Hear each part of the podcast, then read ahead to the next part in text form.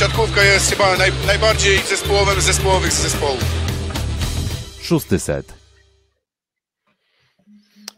Słuchacie podcastu Szósty Set i chyba jesteście tak samo zaszokowani jak my, że my napisaliśmy, że będziemy kwadrans po 18 startować i która jest godzina na zegarze? Właśnie kwadrans po 18 i myślę, że w szoku możecie być wy, w szoku jesteśmy też troszkę my, ale, ale pewne nasze zobowiązania pozwalają nam na godzinkę wygospodarować dzisiaj, aby omówić wydarzenia wczorajsze, czyli wydarzenia mm, Wicemistrzów, siatkarzy i wydarzenia z poprzedniego weekendu, czyli, e, czyli wydarzenia plusligowe, w której działo się również bardzo, bardzo dużo. Mm, o tym ze studia w Warszawie opowie Wam Piotr Złoch, ale nie tylko ja. Mm, ze studia w Rzeszowie Filip Korfanty. Cześć, takie okno trochę nietypowe dla nas, bo trwa mecz Kuprum Lubin z PGS Crow, z PGG Crow no ale inaczej się nie dało, a duże wydarzenie do skomentowania, więc lecimy. Chyba wytrzony jesteś. I ze studia w Warszawie Kuba Lewandowski. Dzień dobry, witam serdecznie. Um, dzieje się też w Lubinie, bo właśnie trochę zapomniałem o tym meczu, ale widzę, że tutaj Kuprum Lubin prowadzi 1 do 0 i 9-8 w drugim secie. Natomiast my mieliśmy taką ideę, żeby teraz nagrać właśnie o takiej konkretnej godzinie, bo o 20 zaczyna Luron CMC Warta Zawiercie swój mecz rewanżowy w ramach Pucharu CEF w Mediolanie i bardzo żałujemy, że tego meczu nie zobaczymy na antenie żadnej z telewizji, bo myślę, że może to być naprawdę, naprawdę kawał widowiska. Mm, transmisja radiowa, jeżeli dobrze pamiętam, na, na, na, ze strony Aluronu CMC Warty Zawiercie. CEF wydało pozytywną decyzję, jeżeli chodzi właśnie o taki mm, układ, jeżeli chodzi o transmisję, ale nie będziemy mieli wideo. Natomiast zanim o tym meczu, to oczywiście Liga Mistrzów. Wczoraj Liga Mistrzów, mm, Liga Mistrzów, której na ostrzu noża wisiała, jeżeli możemy tak, jeżeli można tak powiedzieć, wisiała przyszłość e, i Resowi i grupy Azoty Zaksy Kędzierzyn-Koźle. Wiedzieliśmy, że Jastrzębski Węgiel na pewno będzie grał dalej w Lidze Mistrzów, no ale nie wiedzieliśmy, że Zaksa będzie grała dalej. No i Kuba, Zaksa będzie grała dalej. I czy ty, oglądając ten wczorajszy mecz z Nakiem Rozelare, miałeś takie poczucie, i mówię tutaj i o mentalności, i o poziomie, że zapachniało taką Zaksą z poprzednich sezonów? No ta seria długa, właściwie bez wygranego seta, no bo to było 3 do 0 z Olympiakosem. No właśnie, dokładnie. E, ostatnie spotkanie 0-3 Olympiakos, 0-3 Skra. I to było duże zaskoczenie, bo jednak po tym meczu z Jastrzębiem wydawało się, że ta Zaksa wraca na właściwe tory. No i te 11 setów z rzędu, właśnie 3 mecze po 0-3 e, i mm, dopiero e, i te pierwsze dwa sety mówiły, chyba się nie uda. Chyba obrońca tytułu odpadnie, nie obroni tytułu. E, i wyeliminuje się niejako z, dwóch, z dwóch, trzech najważniejszych rozgrywek. I to mm, tak wyglądało.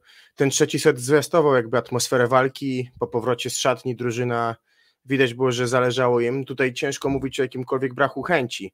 E, no i puściło, tak, ten trzeci set końcówka mm, wyrównana, finalnie blok e, Paszyckiego, który dał wygraną w trzecim secie i po drużynie było widać pewną satysfakcję, ale nie jakoś taką wielką, trochę takie poczucie, że się urwali ze stryczka, można powiedzieć.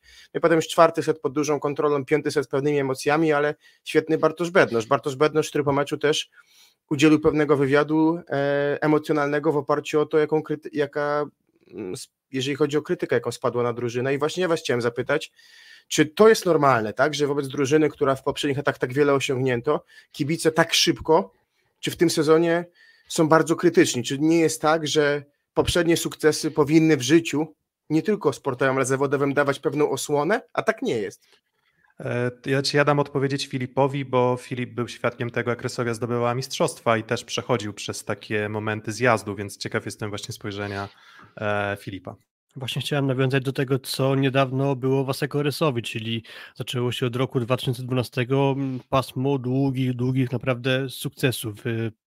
Po latach wróciło do Rzeszowa Mistrzostwo Polski, był finał siatkarskiej Ligi Mistrzów, wiele medali plus ligi i z czasem Rysowia zaczęła schodzić poziomem coraz niżej, osiągać coraz gorsze wyniki i miałem takie poczucie, że mm, niezadowolenie jakieś, mm, jakieś pretensje kibiców do zespołu, do tego jak zespół był budowany, jakie wyniki osiągał, były niewspółmiernie wysokie do tego, co adekwatnie się działo. I przypuszczam, że ma tutaj takie zjawisko miejsce, że człowiek się dobrze czy łatwo przyzwyczaja do dobrego, i jest mu coraz trudniej przyzwyczaić się do tego, że zespół nie osiąga do końca takich wyników, jakie by się spodziewało po tych wcześniejszych latach. Nic nie dane raz na zawsze. Wygrała Zaksa trzy razy z rzędu Ligę Mistrzów i wydaje mi się, że to jest i tak bardzo, bardzo dużo, wręcz trochę więcej niż pewnie ktokolwiek jeszcze 3-4 lata temu oczekiwał i myślę, że jakakolwiek krytyka tutaj jest nie do końca zasłużona, bo pewnie powiemy o mankamentach tego zespołu, który mm, nie prezentuje się wciąż najlepiej, no ale nie powinno to mieć skali jakiegoś hejtu czy jakiegoś olbrzymiego wytykania błędów. Mm, ja nawet w trakcie tam nagrania, nie wiem czy poprzedniego, czy dwa, dwa nagrania wstecz, no też trochę się podpaliłem i jakby ja cały czas podtrzymuję tezę, że moim zdaniem Zaksa powinna grać tak jak w trzech setach wygranych z Knakiem Rozelare, a nie jak w dwóch przegranych, czy w tych 11, czy tam 11 setów było z rzędu przegranych, dobrze kojarzę? 11, um, tak.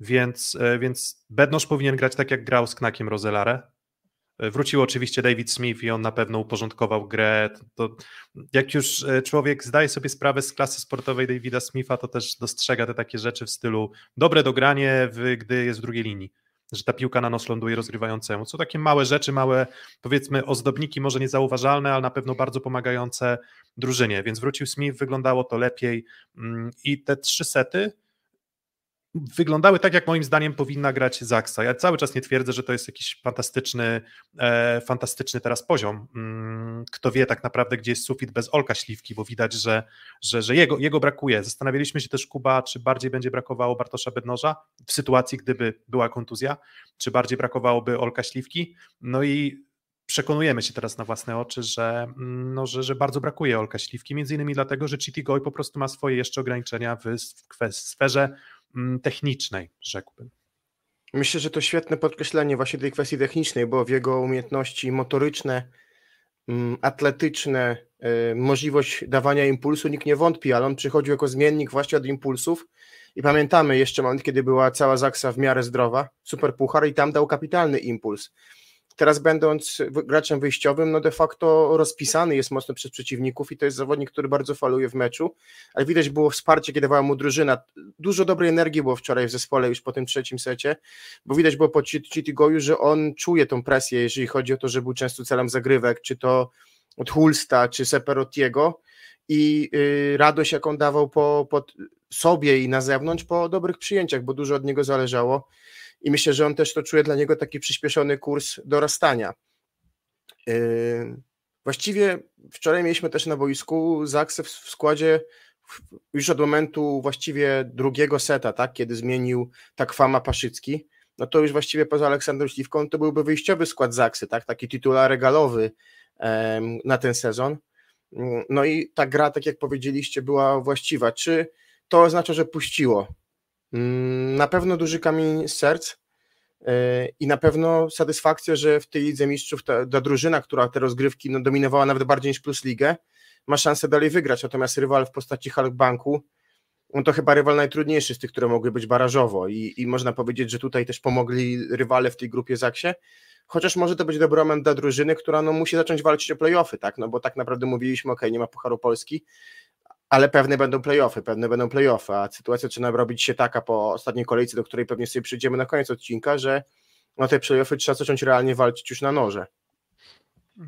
Co do tej zakcji z poziomu sportowego, Chitigoi to jest dla mnie problem w postaci rozchwianego przyjęcia, ale nie tylko on, bo też cała formacja Zaksy cierpi przez brak Aleksandra Śliwki. Zestawienie z sobą Chitigoja i Bednoża daje oczywiste, wydawałoby się, efekty w postaci tego, że piłka jest relatywnie daleko od siatki i nie zawsze da się zagrać krótką, więc trzeba trochę kombinować skrzydłami.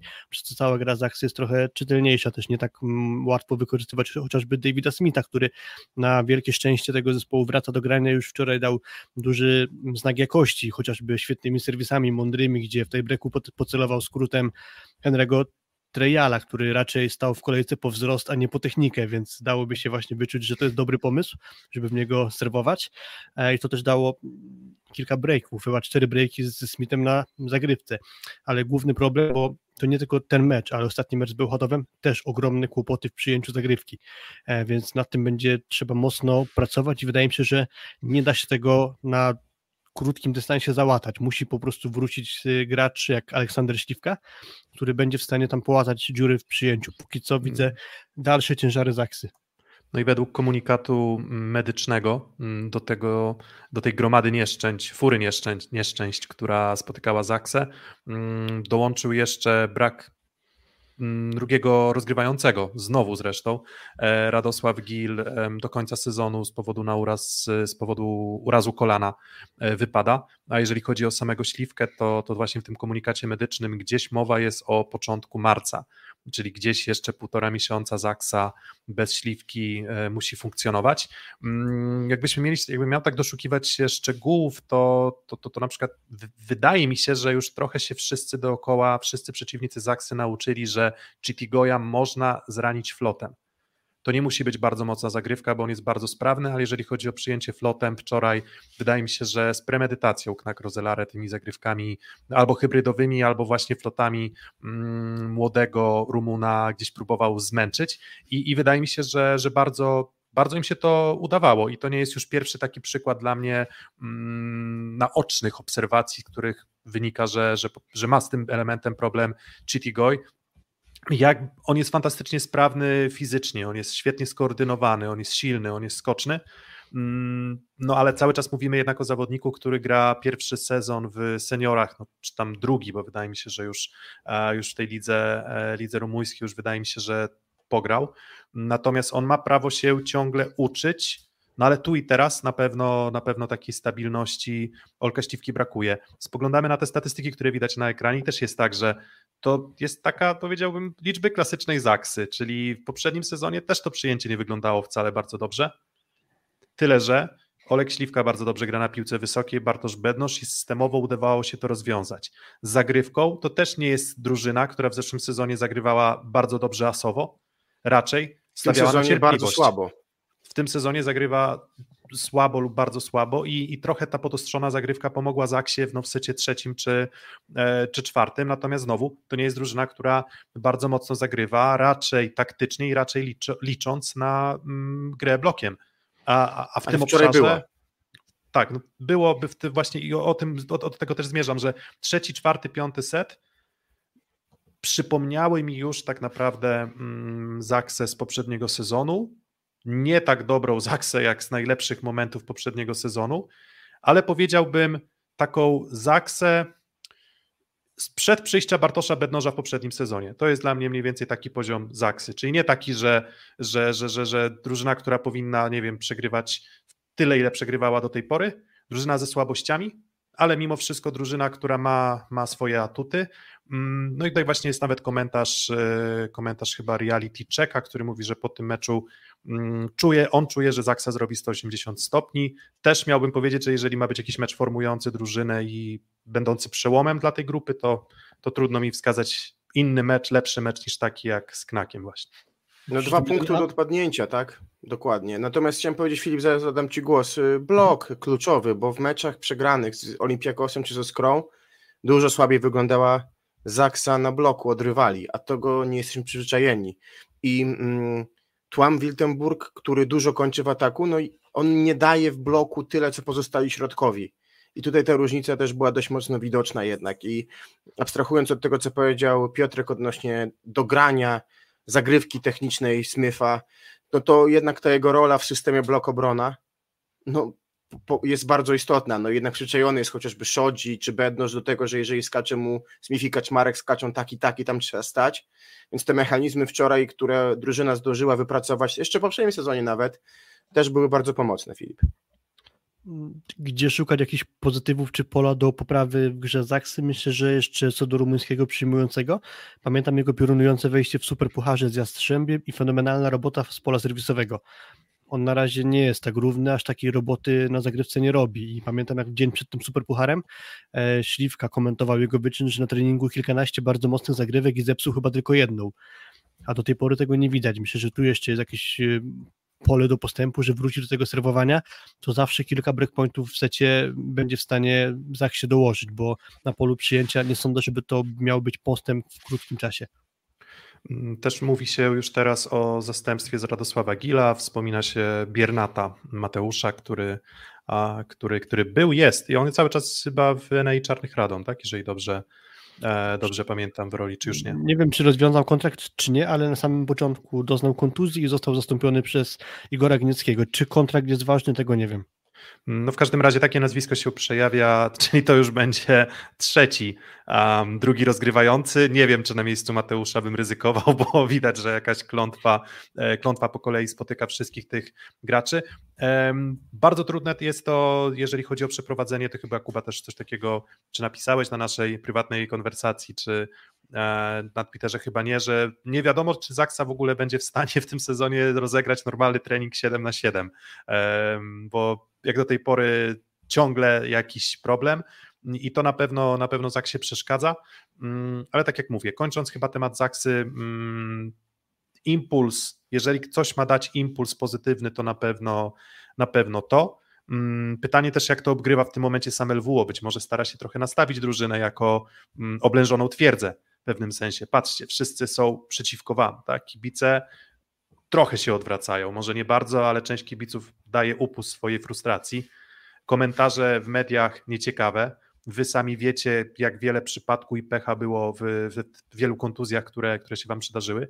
Może to e, zmotywuje drużynę, może to ją mm, ściaśni, może to sprawi, że, że drużyna, której no wiemy, że już część zawodników nie zagra w kolejnym sezonie, albo wiemy, domyślamy się jeszcze nieoficjalnie, takie, takie doniesienia chodzą, no to na pewno jest to wyzwanie dla Sam LWO, no ale taki mecz może mu w tym pomóc. Tak, skończyło się szczęśliwie, Zaksa gra dalej, czekamy na rozwój wypadków, a Liga Mistrzów to nie tylko Zaksa, mm, Asekoresowia, mm, chociaż wygrała swój mecz wyjazdowy ostatni w grupie, no to określiłbym to spotkanie mianem chyba będzie trafne pyrusowe zwycięstwo. Była wygrana, która Sekorysowi nic nie dała, a w dodatku potencjalnie przyniosła jeszcze dwie straty w postaci kontuzji Klemena Czebula i Bartłomieja Mordyla. Dzięki temu szansę na debiut miał chyba niespełna 18-latek Miłosz Wróbel, e, którego szczerze powiedziawszy widziałem pierwszy raz na oczy, ale to też mówi o tym, że Resowia ma problemy na środku, bo kontuzjowany cały czas jest Kuba Kochanowski, nie ma też Krzysztofa mm, Rejno, więc taka sytuacja spotkała młodego środkowego w postaci chyba niespodziewanego debiutu. Za Klemena Czebula pojawił się na boisku Defalco i Defalco to jest jedna z dwóch postaci, mm, oprócz jeszcze Fabiana Drzyzgi, który pewnie budzi zaciekawienie tego, co dzieje się we Rzeszowie, bo dla mnie nie jest jasne, dlaczego nagle Gianpaolo Medei odstawia z wyjściowego składu Fabiana Drzyzgę i TJ Defalco, a komentatorzy meczu na Torwarze, projekt Warszawa przeciwko Segoresowi mówią, że oni są obaj zdrowi, więc dla mnie tam jest coś enigmatycznego, co się dzieje i póki co nadal w sumie nie wiemy o co chodzi. Ja myślę, że nie w kontekście TJ'a to jest kwestia formy, bo jednak ta jego przerwa była dość, no może nie bardzo długa, ale około miesięczna, prawda? Poprawcie mnie, że jestem w błędzie. I on po niej wrócił w słabej formie fizycznej. No i te dwa, trzy mecze przed świętami, e, na przykład Stur, w jego wykonaniu były bardzo słabe. I dostał przerwę, bo jest kto tam grać, no bo sprowadzenie Luatiego miało dawać alternatywę, że gramy kimś z tej trójki, tak, czyli Czebul, Luati i Defalco. No i wydaje mi się, że to była decyzja sportowa podyktowana tym, że na dzisiaj lepiej wyglądał Czebul i lepiej wygląda e, Luati, e, szczególnie w kwestii przyjęcia, bo to widać po liczbach, które właśnie Pietrek wyświetlił. Mm, I to wynikało chyba jako po prostu decyzja sportowa i też jakaś forma spojrzenia przez TJ'a z, z, dystansu. My byliśmy z Piotkiem na widzieliśmy też reakcję drużyny, no TJ motywował drużynę tak trochę w swoim stylu takim zawadiackim, troszeczkę wyluzowanym na to spotkanie yy, spoglądał, no ale dostał szansę z Trentino, wiadomo, mecz bez presji, mecz o który mógł coś dać finalnie, ta wygrana, tak, no bo to się ważyło w innych spotkaniach, kto zajął wyższe miejsce jako trzecie w innej grupie, ale wszedł i dał bardzo dobrą zmianę. Wszedł za lekko chyba kontuzjowanego Czebula. Wydaje się, że pod koniec meczu widać było, że Czebul już w miarę był gotowy do gry i nawet może chciał wejść, a po prostu Medei nie chciał ryzykować. No ale Czebul dał dobrą zmianę, więc trzeba powiedzieć otwarcie, że jeżeli faktycznie to było tak, żeby spojrzał z boku, trochę wrócił do formy fizycznej, no to może ten TJ dzięki temu złapie formę na, na końcówkę sezonu, bo wczoraj ta Piotrek, ta końcówka w wykonaniu Defalco Luati no to była taka współpraca na przyjęciu, jaką zamierzano mieć w Rzeszowie, kiedy sprowadzono Luatiego jako takiego kleja do Defalco. Mm, zanim się do tego odniosę, to, to, to, to mam jakby dwie prośby do naszych słuchaczy. Jeżeli możecie zostawić nam teraz łapkę w górze mm, i oczywiście dać suba, jeżeli jeszcze nas nie obserwujecie, ale myślę, że spora część to robi, to to pomoże nam dotrzeć może jeszcze z tym live'em do, do większej, liczby, większej liczby osób. Mm, a ja też mam w tle ankietę dla Was, na którą możecie zagłosować na czacie. Jaka nota dla Zaksy za fazę grupową? Ocena studencka 5, 4, 3 lub 2. Um, Filip, Kuba, jak uważacie? Jaką wy ocenę byście wystawili Zaksie, jakbyśmy mieli um, poszukać uh, takiej, takiej skali? Zaraz wrócę Grają do dalej. Grają dalej, więc w skali uniwersyteckiej to jest w jakiś sposób zdany egzamin, no bo grasz dalej, zostajesz na tych studiach. Natomiast no takie trzy, prawda? Trzy, no trzy studenckie, trzy akademickie. Skoro biorą w playoffach, to można powiedzieć, że trochę awansem Zaksa przeszła dalej. E, Wiesz, Myślę, że taka najniższa nota dająca awans, czyli dwa w skali szkolnej, trzy w skali studenckiej, powiedzmy. Tak, i tacy i, i, prowa, i prowadzący, czy wykładowca, czy nauczyciel tak rzucał te koła ratunkowe, bo, bo, bo mogłaby się trafić taka grupa, w której e, nie podzieliliby się punktami, na przykład Olimpiakos, Knak i Zaksa i, i te no powiedzmy 8 punktów mogłoby wcale, wcale awansu z drugiego miejsca nie dać. E, no Tur chyba... Piotrek, taka też... Prze tur punktów 12, prawda? Więc no, można było tak, być w takiej tak. grupie. Taki też prowadzący, który zna yy, tego ucznia, który się wcześniej zasłużył chyba w tej uczelni, nie wiem, czy jakąś aktywnością, czy czymś innym i stąd te, te koła ratunkowe można by powiedzieć. Dokładnie, dokładnie, w sensie każdy, każdy inny mógłby dostać dwóje, ale Zaksa jednak, e, jednak przepchnęła to. E, a wracając do, do Resowi, mm, ja też muszę przyznać, że nie oglądałem tego meczu zbyt mocno, z tego względu, że oglądałem Zaksę. Akurat one się z sobą nakładały, więc tak trochę skakałem pomiędzy kanałami, więc nie mam tak naprawdę bardzo dużo do powiedzenia na temat samej postawy sportowej, bo nie będę tutaj kleił, e, szył. Wiem na pewno, że, że TJ e, zrobił różnicę zagrywką i o ile bez Fabiana Drzyzgi jestem w stanie sobie sobie wyobrazić, bo bardzo dobrze wszedł Kozub do, do grania, mm, no to tak bez TJ'a na dłuższą metę uważam, że jaki by ten TJ nie był, czy, czy odejdzie, z, czy ma trochę much w nosie, no to jest po prostu najlepszym przyjmującym tej drużyny i też to po prostu mm, wczoraj pokazywał i pokazywał to już przez ostatnie półtora sezonu bardzo często, więc... Tak Wiesz co, Filip, jest w, też w komentarzach takie pytanie właśnie, jak spogląda się w Rzeszowie na tą sytuację, no bo Medei trochę zagrał w bank drugi mecz, gdzie nie gra Fabian Drzyzga i nie grał początkowo tydzień Defalco, no i drugie zwycięstwo właściwie w meczu z rywalem mocniejszym od siebie, no bo pokonany projekt Warszawa też z problemami fizycznymi i, i z kontuzjami, pokonane Trentino znowu, które w jakiś sposób mm, yy, nie, nie, nie miało inaczej, może grało już bez presji, no ale zdjęty jednak Michaletto z boiska, dzięki jakości gry Resowi. Resowia zagrała bardzo dobrze w przyjęciu. Drugi też mecz, bo tak samo był on, e, Piotrek na torwarze, że ta Resowia trzymała bardzo dobrze przyjęcie. Ma blisko siatki piłki często kozub, jest dokładny, wykorzystuje bardzo wysoką dyspozycję Błaje. No i jest druga wygrana, tak naprawdę można powiedzieć pięć punktów, gdzie można było się spodziewać przed tym dwumeczem, nazwijmy to z projektem i z, z Trentino potencjalnie zero punktów, więc chyba zagrał w ruletkę w Bank Medei, a na razie na tym wyszedł pozytywnie.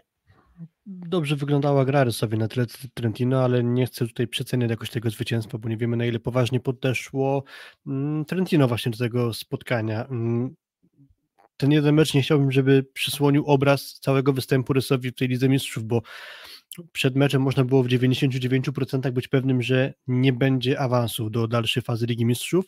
Nawet rzuciło mi się w oczy, że chyba Łukasz Kozub komentujący mecz z Warszawą powiedział coś w stylu, że z Ligi Mistrzów to już my odpadliśmy, mimo że matematyczne szanse Rysowia jeszcze miała, no ale realia były takie, jakie były, więc dla mnie to, że Rysowia wygrała 3-2 z Trentino nie grającym o nic, znaczy niewiele. Generalnie ten występ w fazie grupowej oceniłbym nam czymś na granicy blamażu wręcz, bo to, że Rosja nie ugrała nawet punktu z Tours, to jest dla mnie katastrofa. Tours do pierwszego meczu na podpromiu podchodziło z dwoma, dwoma wygranymi meczami na siedem wszystkich widzę francuskich, więc oni widać, że mieli ciężki, ciężki czas.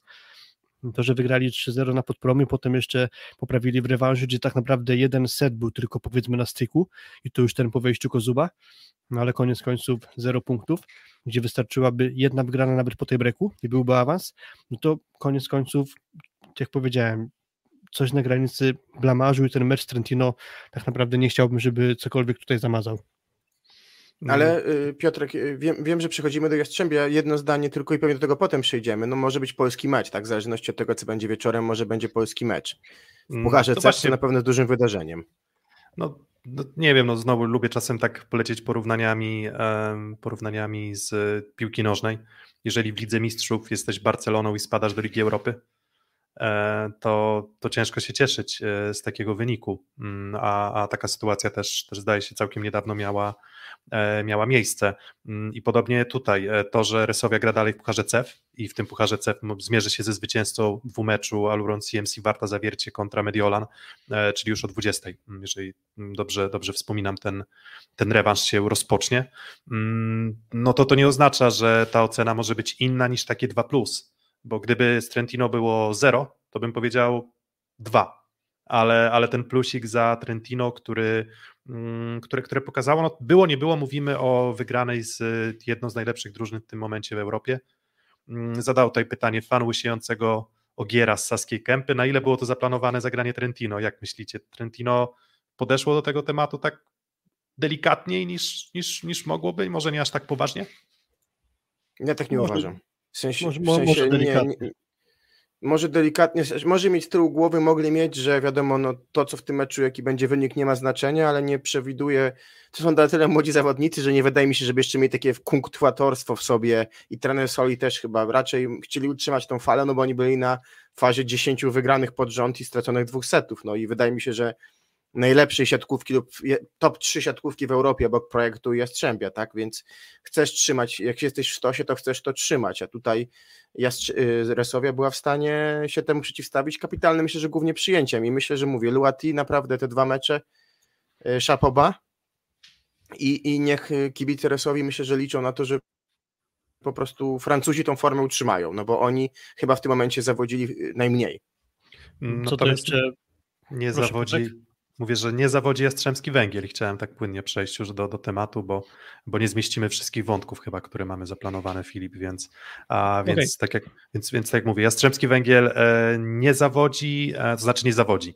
Można powiedzieć, że ta porażka w Hiszpanii była pewnym zawodem, bo mogła i nie wiem, czy może nawet odrobinę nie popsuła Jastrzębskiemu e, Węglowi e, drabinki, którą, którą zaraz zobaczycie na, e, na ekranie, natomiast od Jastrzębskiego Węgla oczekiwaliśmy raczej chyba sześciu zwycięstw niż pięciu. Spodziewaliśmy się, że może gdzieś tam strata punktu na wyjeździe się wydarzyć, ale to był tylko jeden, nie, to był tylko jeden nieudany mecz mm, Jastrzębskiego Węgla mm, w tej Lidze Mistrzów. Pozostałe może nie były takie spektakularne, bo te zwycięstwa wcale nie były takie pewne, na przykład nad Budziejowicami. E, zwycięstwo wyjazdowe nad Lüneburgiem też, też nie, było, nie było takie bardzo komfortowe, no ale rezultat finalnie bardzo dobry, 5 zwycięstw, 15 punktów i, e, no i bardzo pewne wyjście do, do ćwierćfinału, w którym zmierzą się z, i zaraz pokażę to na ekranie, już większość z Was to to wie. Natomiast tak wygląda drabinka mm, Jastrzębskiego Węgla. Nie będą grali, nie będą czekali na zwycięzcę żadnego z baraży, bo zajęli czwarte miejsce, byli czwartym najlepszym zwycięstwem w grupie. Tą piątą drużyną była Piaczęca. No i ta drabinka już rozrysowana, widzicie, czyli właśnie z Piaczęcą. Pierwszy mecz na wyjeździe, drugi, drugi u siebie.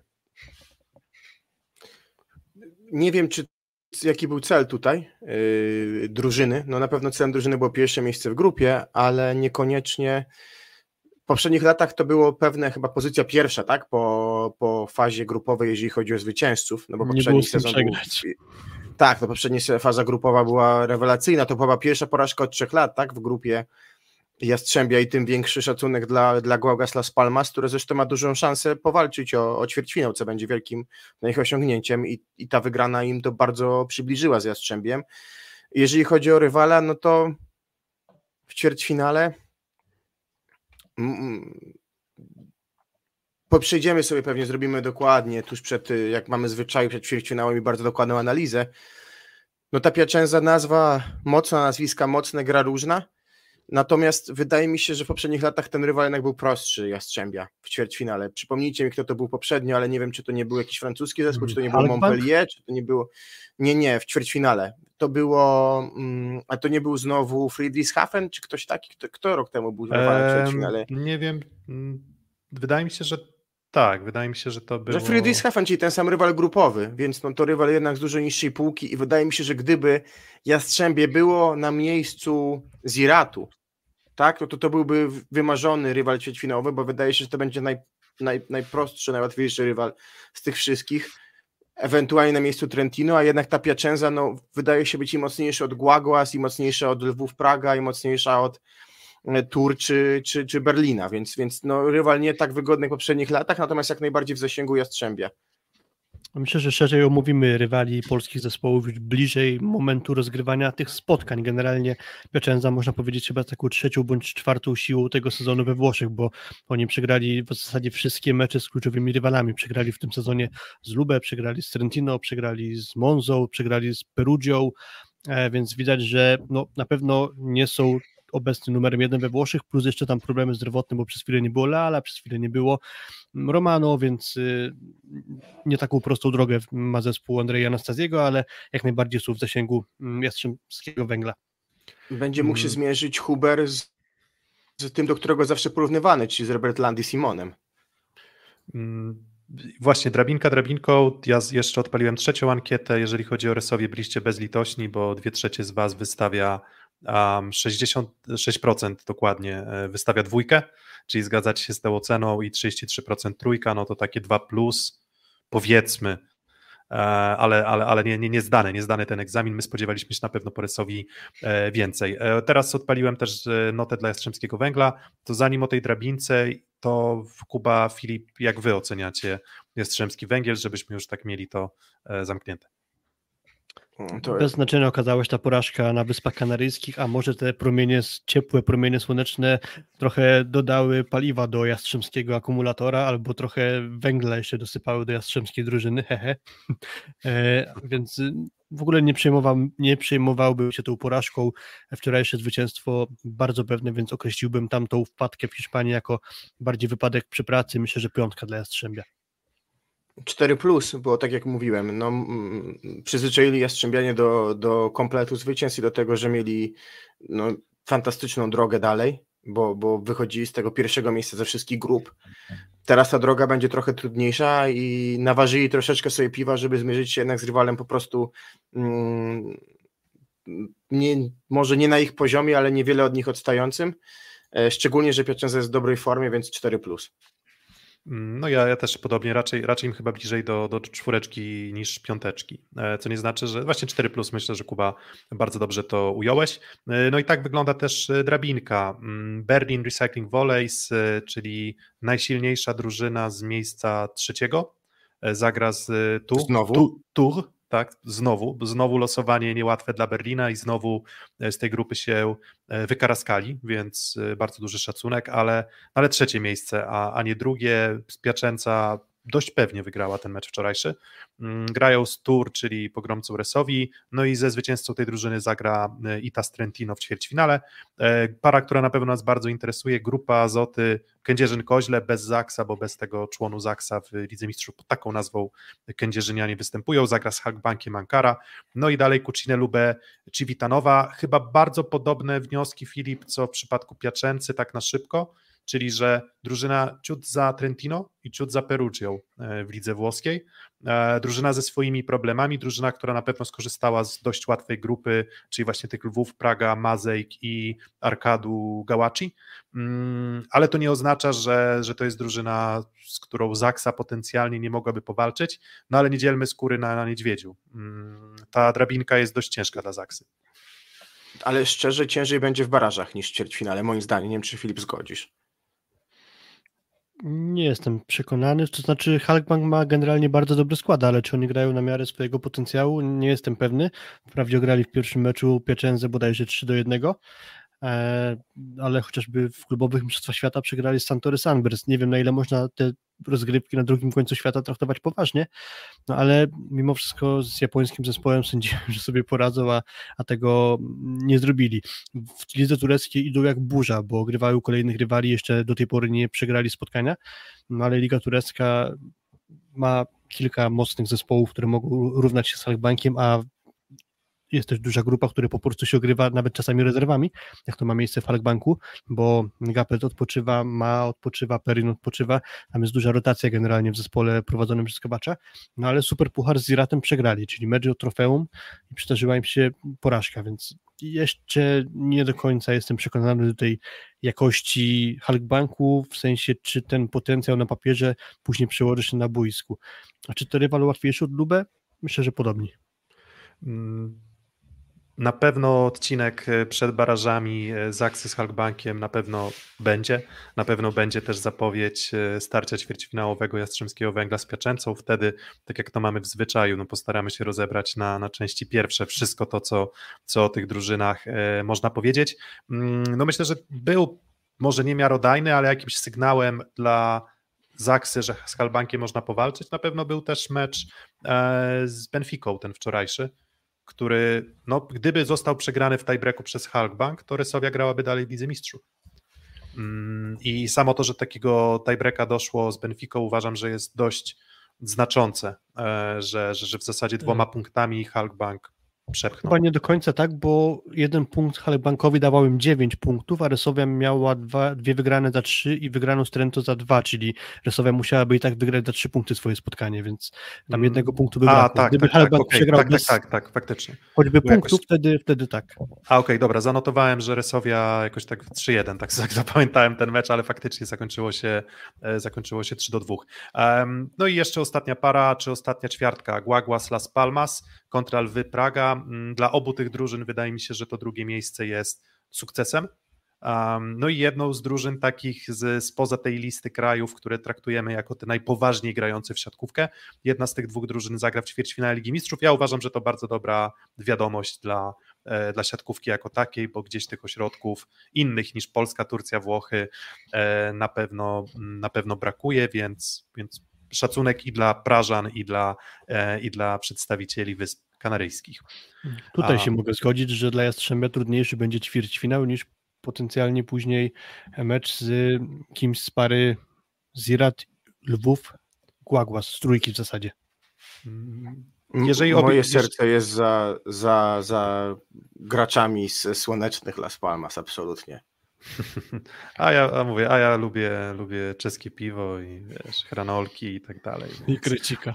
Więc będziemy, i krycika, więc i studencką, więc e, będziemy mieli tutaj taką małą rywalizację. Um, dobra, tyle o Lidze Mistrzów i przechodzimy do wydarzeń poprzedniego weekendu plus ligi, um, ale zanim przejdziemy, to oddzielimy to jingle. Szósty set. Hmm, szósty set, e, jingle wybrzmiał. Hmm, Plus Liga. Mm, pierwsza kolejka rundy rewanżowej już e, za nami. E, możecie jeszcze wrócić do naszego nagrania na półmetku. E, I były tam tezy, które mogą się źle zestarzeć, ale na, chyba na samym początku tego naszego poprzedniego live'a wspominaliśmy też, że jeszcze bardzo dużo grania, i wszystko może się zmienić w ocenie graczy i wszystko może się zmienić w poziomie sportowym drużyn i bardzo dużo się może zmienić też w ocenie indywidualnej graczy. I wydaje mi się, że to co zobaczyliśmy w meczu Aluronu CMC Warty Zawiercie z Indykpolem AZS-em Olsztyn i mówię tutaj głównie o postawie Indykpolu AZS-u Olsztyn, pokazuje, że zdrowy Indykpol AZS Olsztyn przygotowany może znowu w ćwierćfinale napsuć krwi bardzo mocno, tylko że najpierw do tego ćwierćfinału musi wejść. Natomiast moim zdaniem to był, nie wiem czy nie najlepszy, jeżeli chodzi o poziom, jeżeli chodzi o długie akcje, jeżeli chodzi o efektowne, ale też i po prostu jakościowe akcje, Mecz plus ligi w tym sezonie. Mm, Kuba, nie wiem, czy też się, też się z taką oceną zgodzisz, czy to tylko mój hura optymizm jako no, sympatyka AZS-u? A no, świetnie się ten mecz oglądało, to też e, na Twitterze nawet byli tacy użytkownicy, którzy mówili, już myślałem, że tak nie, kocham siatkówki, a ten mecz tą wiarę przywrócił. No myślę, że chciałem dać w tytule mecz sezonu już znamy, no i nie ma co ukrywać, jeżeli chodzi o poziom, to był mecz sezonu. Mm, Hala sprzyja też y, grze drużyn, no bo to była taka niejako strzelanina na zagrywce, tam e, pewnie zaraz zobaczymy statystyki, ale tam obie drużyny ponad 10 asów, dość niski poziom przyjęcia, więc to było e, dużo grania na wysokiej piłce, no i właśnie mecz drużyn z rewolwerowcami na, na zagrywce, myślę, że to słowo rewolwerowcy akurat nie jest przesadzone, no bo po jednej stronie Butryn, Bieniek, Tawaresz, po drugiej Szerszeń, Alan, e, no i Karlicek. Karlicek musi, śmieliśmy się, że nie wiem, nawet admin, e, admin e, konta klubowego, klubu Zawiercia musi, śmiał się, że chyba Moritz musi niespecjalnie nie, nie lubić okolice Zawiercia, no bo zawsze w tych meczach na zagrywce prezentuje się kapitalnie. Z drugiej strony moim zdaniem kapitalnie mu pasuje Hala, no bo skoro tak czuje chyba po prostu moment wyrzutu piłki, te światło mu pasują, no bo naprawdę no, urządza strzelankę momentami. No, ale mecz się oglądało fantastycznie, emocjonujący. Wydawało się, że sięgnie po trzy punkty Indyk Pola ZS Olsztyn. Z drugiej strony czwarty set duża przewaga Zawiercia. Wraca Olsztyn na remis praktycznie. Zawiercie wyciąga końcówkę, no i przeciąga na swoją stronę e, tak naprawdę przy 12-11 przyciąga swoją stronę z wygraną zawiercia, natomiast myślę, że z perspektywy kibica Piotrek Olsztyna, czy w ogóle po tych perturbacjach, no to lepsze odpowiedzi antidotum na to, czy ten skład, pełny skład, ma szansę walczyć stopem, nie ma lepszej.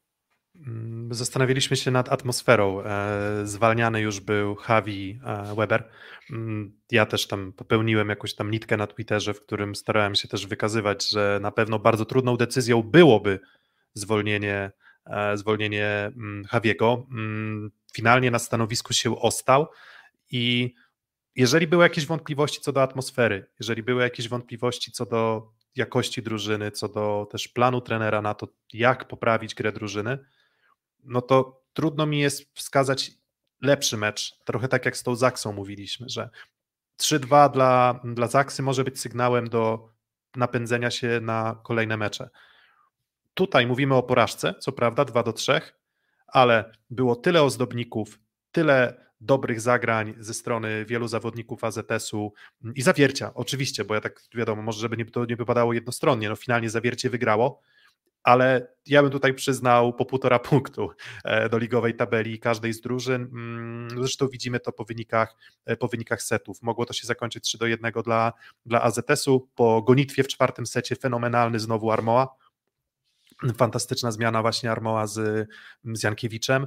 Mm, skończyło się finalnie jednym punktem, natomiast y, no, tak jak mówię, jeżeli były obawy o atmosferę w drużynie, jeżeli były obawy na przykład o zachowanie y, trenera, no to dla mnie to była najlepsza, najostrzejsza, taka najbardziej precyzyjna forma Javiera Webera, jakiego ja widziałem na czasach też.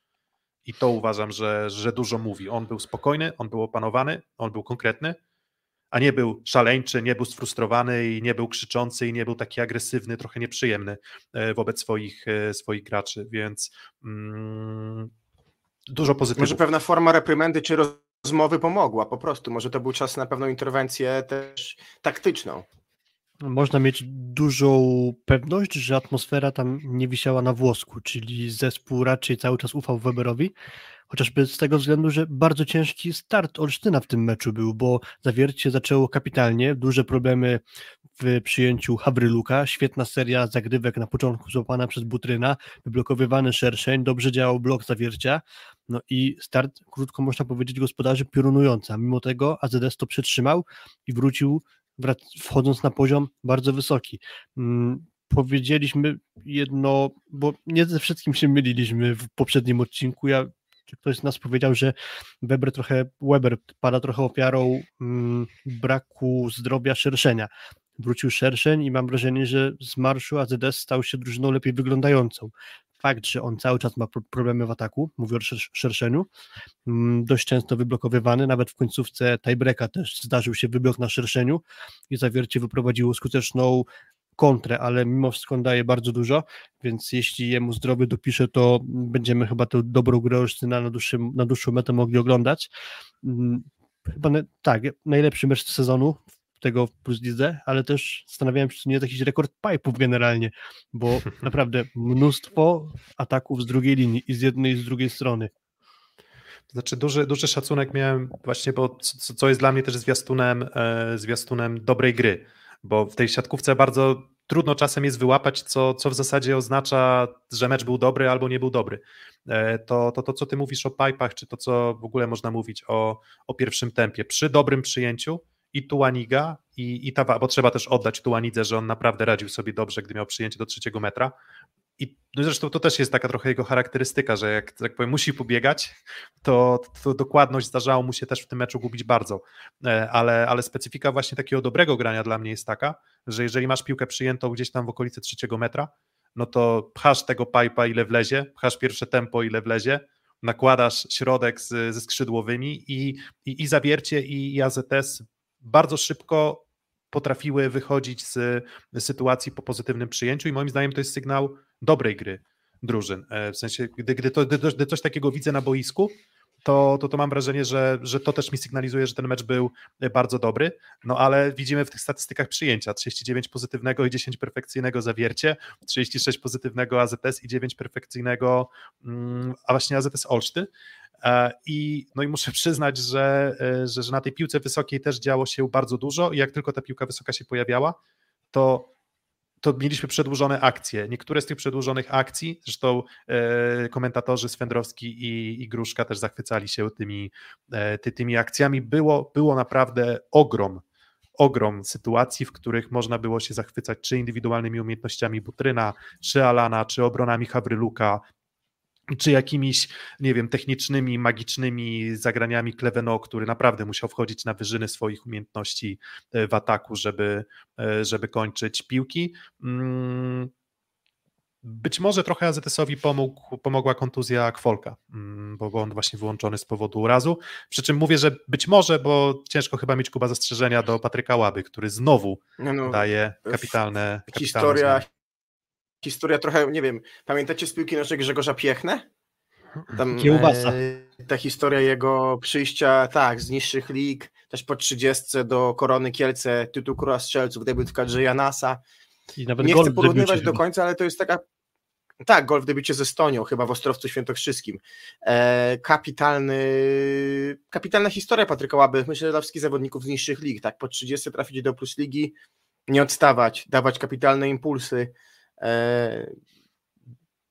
grać o medale, no to jest historia wspaniała, ciężko, nie, nie myślę, że nie, nie pomogło, a za to sobie po prostu pomogła lepsza swoja gra, chyba trochę słabsza zagrywka zawiercia w drugim secie, no bo ten pierwszy set to była po prostu strzelanina, tak, w drugim secie zeszli z tego stratosferycznego poziomu gracze drużyny zawiercia, zresztą prezentujący tą formę na zagrywce już od jakiegoś czasu, bo też rozstrzelany Kazijski, rozstrzelany młody libero z Mediolanu, tak naprawdę poza Ishikałą też tam właściwie Włosi zostali rozstrzelani i mm, wydaje mi się, że gra, taka gra ZS-u na, na tle drużyny, która, nie boję się chyba tego powiedzieć, że w ostatnim miesiącu gra najlepiej w naszej lidze, to jest bardzo duża sprawa.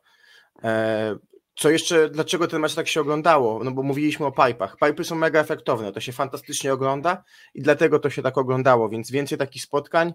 Natomiast ta para lubi takie mecze mecze zagrać. Pamiętamy e, ćwierćfinały sprzed roku, tak? Pierwsze dwa mecze takie niemrawe w zawierciu, w sensie duża przepaść na, na rzecz e, drużyny zawiercia, potem comeback, mm, comeback Olsztynian w Iławie. No i ten emocjonujący, opitujący we wszystko piąty mecz, więc ta para lubi mieć takie, takie mecze. No jestem też ciekawy właśnie, czy, czy Michał Winiarski i sztab chciałby spotkać się z AZS-em w ćwierćfinale, bo ktoś mi mówi, że niekoniecznie. E, więc wspaniała reklama Plus Ligi, więcej takich spotkań. No i dzisiaj powodzenia oczywiście dla Zawiercia, żeby ten poziom swój utrzymali na tle, na tle Włochów, no bo nowa hala, piękna nowa hala w Mediolanie, mecz y, dużo, dużo mówiący, no bo przed nami szansa na właściwie autostradę dla którejś z tych polskich drużyn, dla Zawiercia lub Resowi do, do, do wygranej w Pucharze CEF. Łącząc temat Pipa i Webera, niuans mi się przypomniał, końcówka trzeciego seta, serwuje Bieniek i Weber ustawia akcję w postaci zagrania pipa z szerszeniem. Za pierwszym razem się nie udało, bo tam przyjęcie Karlicka nie sprzyjało raczej rozegraniu pipa, ale kolejna akcja to był właśnie skończony pipe przez szerszenia i oprócz tego trafione zmiany Webera, bo mówi, mówiłeś Piotr, Piotrek o tym podwójnym, o podwójnej zmianie z Armołą i z Jankiewiczem. Y, w obu przypadkach, bo tam kojarzę dwukrotnie, że obie zmiany te były trafione. Mm, myślę, że też niezły pomysł z wpuszczeniem Chunatisa, bo Haberuluk miał ogromne problemy w przyjmowaniu zagrywki. Po pierwsze, nie Świetna zmiana, po prostu... też to podkreślmy. Tak, właśnie o tym mm. chodziło, żeby podkreślić dobrą zmianę, trafienie ze zmianą Chinetisa, bo on może dokładnie nie przyjmował, ale utrzymywał piłkę w grze, a Hawrylukowi zdarzało się sporo bezpośrednich po prostu błędów. Mm, no tak, no statystyka tutaj bezlitosna dla, dla Hawryluka, bo 7 e, bezpośrednich przyjęć, e, przy czym mm, no nie tak jeden mówię, chyba się ugiął pod takimi zagrywkami. Tak, no nawet, nawet wiecie, tam ta sekwencja wydarzeń w pierwszym secie chyba, gdzie dwa asy trafiły w Hawryluka, najpierw idzie mocną zagrywką chyba Tavaresz, a za chwilę perfekcyjny skrót trzeci metr. No i ta zmienność zagrywki e, przeszkadzała. Mm, natomiast znowu, no to patrząc na stricte na statystyki, jeżeli widzisz przyjęcia, widzisz te 7 błędów, no to trzeba sobie zadać pytanie, jakie to były przyjęcia, które, przepraszam, jakie to były zagrywki, które zmusiły do, e, do popełnienia błędu. Mm, no w zawierciu wszystko, wszystko wygląda, wygląda prawidłowo i ten mecz z Mediolanem na pewno łatwy, e, łatwy nie będzie. W pierwszym meczu kapitalny Karol Butryn, który chyba już złapał flow takie, jakie jakiego poszukiwał chyba przez ostatni tam, nie wiem, sezon, bo, mm, bo w AZS-ie ten jego sezon poprzedni był bardzo nierówny, teraz w zawierciu my daliśmy go na, na czwarte miejsce w klasyfikacji najlepszych atakujących pierwszej rundy, ale, ale, ale te ostatnie mecze to kto wie, czy to nawet nie jest jeden, może nawet najlepszy w tym momencie atakujący y, ligi. E, tyle chyba o tym meczu i co? Jeszcze Aseko Rysowia Rzeszów kontra Projekt Warszawa, czy w zasadzie Projekt Nasz Warszawa ostatni kontra... Pucharowicz. Mm, dokładnie. Projekt Warszawa, który mm, pewnie ograł Stiełę Bukareszt i zameldował się już w półfinale. To już jest chyba półfinał e, Pucharu Challenge. Natomiast e, zanim ograli Stiełę Bukareszt, to zmierzyli się z Resowią na Torwarze mm, w meczu u siebie. Ciągle nie ma Jana Firleja w roli podstawowego rozgrywającego. Maciej Stępień próbuje tę dziurę łatać, natomiast no właśnie, Filip, co sprawiło, że Resowia ten projekt ograła i ograła wtedy jeszcze bezpośrednio, chyba ze trzy dni po, no, po takiej wstydliwej porażce w Tur. Hmm. Znaczy, po pierwsze, absencje w projekcie, bardzo ważna strata Pirleja i równie albo niewiele mniej ważna strata Kevina Tilly, bo projekt stał się dla mnie trochę ekipą z problemami ala Zachsa, to znaczy dwaj gracze, którzy nie do końca są takimi, których atutem jest przyjęcie i właśnie dobrze serwująca Resowia była w stanie to wykorzystać i mocno tym utrudnić granie projektowi. Mm, nawet do tego stopnia, że mało do tej pory używany w tym sezonie Karol Bolkowski pojawiał się na boisku. E, też nietrafione zmiany z Jędrzejem Gruszczyńskim, który co wchodził na boisko do drugiej linii, to był celowany przez Aseko Resowie.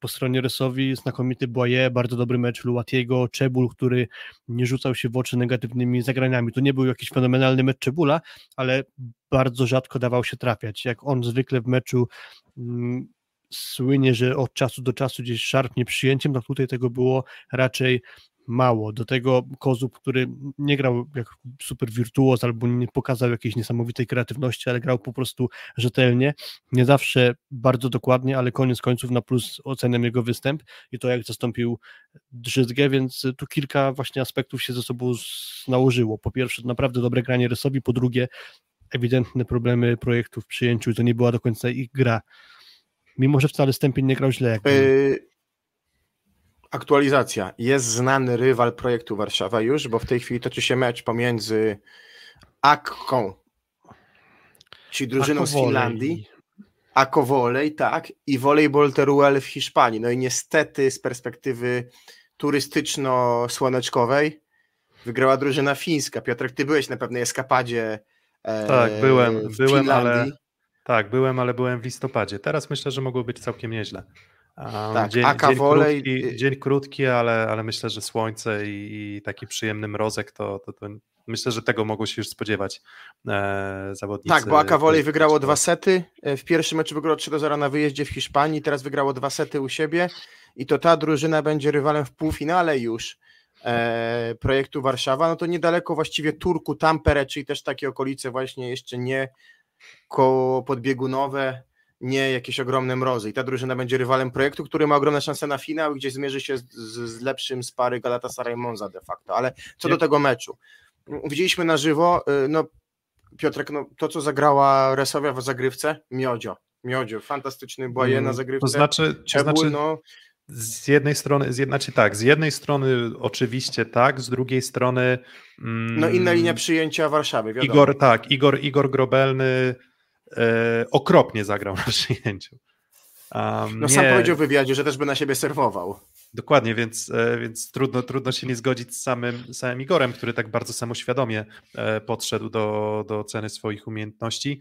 Mm, no to jest trochę taka charakterystyka też Igora Grobelnego, to jest Sławomir Osiak, fajny komentarz, trochę pokrywający się z tym, co mówiliście, że właśnie przez brak Tilly e, projekt przegrał, Stępień grał dość poprawnie jak na jakość przyjęcia, mm, jedyne co można mu zarzucić to niespotykanie się na pipe z Arturem, Arturem Szelpukiem. Natomiast tak jak mówię, prawda jest pośrodku, bo, bo z jednej strony to były, to były po prostu indywidualne gdzieś słabości Grobelnego, mm, a z drugiej strony to na pewno ta presja Resowi na zagrywce e, była duża. No, nikt chyba nie zarzuci Resowi tego, że nie ma ognia na zagrywce. W sensie wydaje mi się, że tam są zawodnicy, którzy naprawdę potrafią skatować i, i, i, i Błaje, no to co do niego to nie mam w ogóle żadnych zastrzeżeń, że te jego zagrywki momentami były nie do, e, nie do, nie do przyjęcia. Natomiast e, no tutaj kluczowa informacja, już trochę o tym mówiliśmy, jest taka, że nie, no nie wyszedł w podstawowym składzie Fabian Drzyzga. Mm, Wasekoresowi Rzeszów. I, tak się zastanawiamy właśnie, nie wiem, czy już może nie będziemy się powtarzać do końca z tym, co mówiliśmy przy Lidze Mistrzów, ale wyobrażacie sobie sytuację, że on siedzi do końca sezonu na ławce? No ciężko mi to wyobrazić sobie, ale może ty Filip jesteś najbliżej tego tematu.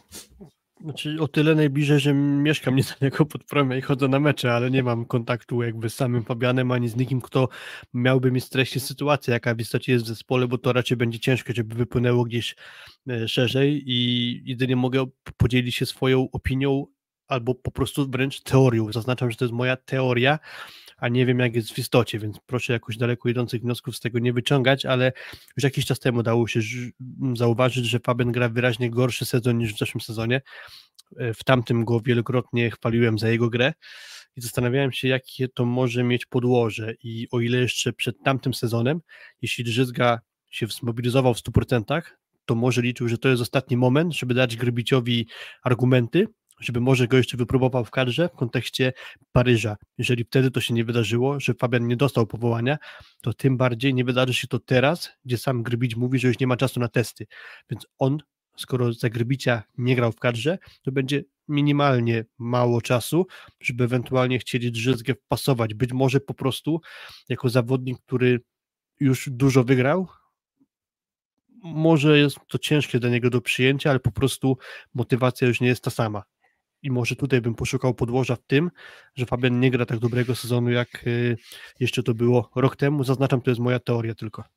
Też rok temu porównywałeś, Piotr, y, Filip, y, na Twitterze, prawda, i jakby dni pomiędzy meczami, że rok temu jednak tego dnia na trening, odpoczynek było co najmniej jeden więcej średnio, tak? Więc zawsze jeden trening więcej, możliwość lepsza zgrania drużyny. Rok temu Rasowia była beneficjentem braku pucharów, teraz to granie w pucharach zupełnie inny, zupełnie inny know-how.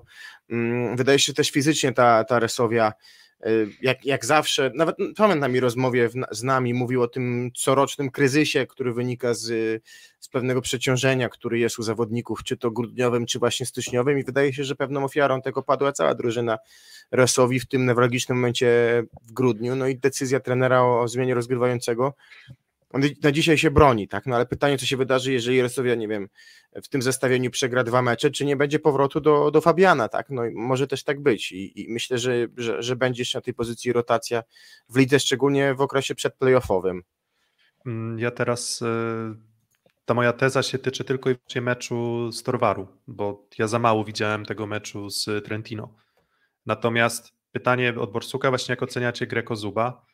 To muszę przyznać, że tak się trochę uśmiechałem w duchu, gdy czytałem wypowiedzi takie hura optymistyczne i chwalące aż do przesady Kozuba za jego grę. Mm, prawda jest taka, że bardzo dobrze wyglądała jego współpraca z Boaye, natomiast ta współpraca wyglądała tak, że jak nie miał żadnego pomysłu Kozub na to, co zrobić, to akurat Błaje wysyłał piłkę podwieszoną, z którą, znaczy w niezłym, w niezłym tempie, no ale oczywiście dobrze, dobrze dopasowaną i to jest dobrze funkcjonujący element. E, natomiast nie wydaje mi się, żeby to byłoby cokolwiek innego, co zagrałby Fabian też, czyli właśnie mocno nadużywając e, dystrybucji właśnie do, do Stefana Błaje, który na Torwarze miał swój dzień, mm, dzień konia, naprawdę, naprawdę fenomenalny, fenomenalny występ. Tak jak mówiliśmy o Butrynie, że fenomenalny taki taki Francuza. I dlatego nie jestem jeszcze aż taki hura optymistyczny i stąd też zadałem to pytanie o Drzyzgę, bo, bo, bo nie wydaje mi się, żeby ten Kozub był zupełnie nie do ruszenia.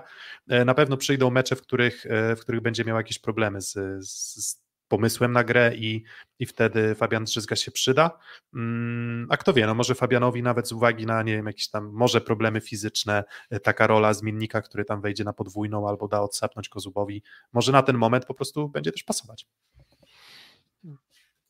Natomiast y, ktoś, gdzie słyszałem ostatnio, cudów nie ma i jeżeli Łukasz Kozub został mm, wypchnięty z GKS w Katowice, to raczej nie spodziewam się, że nagle jego poziom wejdzie na jakiś wirtuozerski. I to nie chcę powiedzieć, że grał źle, bo to nie o to chodzi, ale z czegoś to wynikało, że z Katowic został wypchnięty i trafił do Rysowi trochę awaryjnie, więc nie, nie sądzę, żeby miał być jakimś odmieniającym oblicze tego sezonu prędzej czy później myślę, że Fabian wróci na boisko. Mm, no i chyba tutaj możemy postawić kropkę, jeżeli chodzi o dzisiejszy odcinek. Tak jak wspominaliśmy, mieliśmy godzinkę, ale mamy nadzieję, że ta godzinka była bardzo mocno upakowana e, takim. Tak, dajcie e, znać w komentarzach, jak taki format krótszy Wam się podoba, no bo nie ukrywamy, że też trochę testujemy różne, różne podejścia, ale tutaj mieliśmy, wydaje mi się, dynamicznie. Fajne flow było, fajne posiadanie mikrofonu. Mam nadzieję, że podzielacie tę opinię. Dokładnie. Nie, po prostu czas zgłosił. Tak, to znaczy, ale wiecie, czasami, czasami presja zewnętrzna potrafi e, sprawiać cuda i być na pewno skuteczniejsza czasem niż ta presja, jaką sobie sam e, wewnętrznie narzucisz. E, Aluron CMC Warta Zawiercie kontra Mediolan od godziny, mm, od godziny 20. Mm, zapraszamy do śledzenia chyba na stronie radio, jakiś radiowy komentarz ma być chyba? Nie, nie, na strony... stronie, wydaje mi się, że na Facebooku klubowym będzie, będzie chyba komentarz radiowy dostępny. Okej, okay, a więc, więc tak, o, e, Scrabble Hatów prowadzi 2 do 1 i 6 do 3 w czwartym secie, więc mm, niepostrzeżenie Skra może podłączyć się do gry o mm, czołową ósemkę, bo to już będzie chyba właśnie liczba punktów, która pozwoli im do tej czołowej ósemki przynajmniej na chwilę wejść. Mm, jeżeli chodzi o mecze, które będą najciekawszymi meczami, e, ja osobiście też zobaczę ten mecz z Urani w sobotę o 14.45 Indyk Pola ZS Olsztyn z Jastrzębskim Węglem. Myślę, że jeżeli AZS utrzyma to, co pokazywał w, w zeszły weekend, to, to to może to być naprawdę kapitalne granie.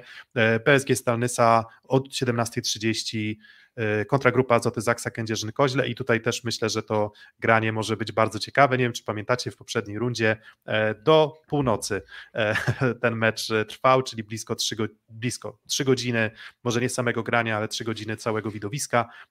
No więc liczymy na to, że naprawdę bardzo, bardzo dużo będzie grania, ale oby to było dobre granie i to jest E, Oczekujcie wywiadów na naszym Twitterze z meczu Jastrzębie e, Olsztyn, bo tam będę ja w, w roli właśnie dziennikarza i postaram się jakieś wywiady Wam e, zaprezentować. Hmm. Tak jest, więc dajcie lajka, jeszcze na koniec dajcie mm, suba, dajcie znać znajomym, że jesteście i słyszymy się prawdopodobnie znów po weekendzie. Dzięki, trzymajcie się. Dzięki śliczne. Oglądajcie, oglądajcie siatkówkę i oglądajcie dużo dobrej siatkówki z Plus League. Trzymajcie się. Dzięki. Cześć.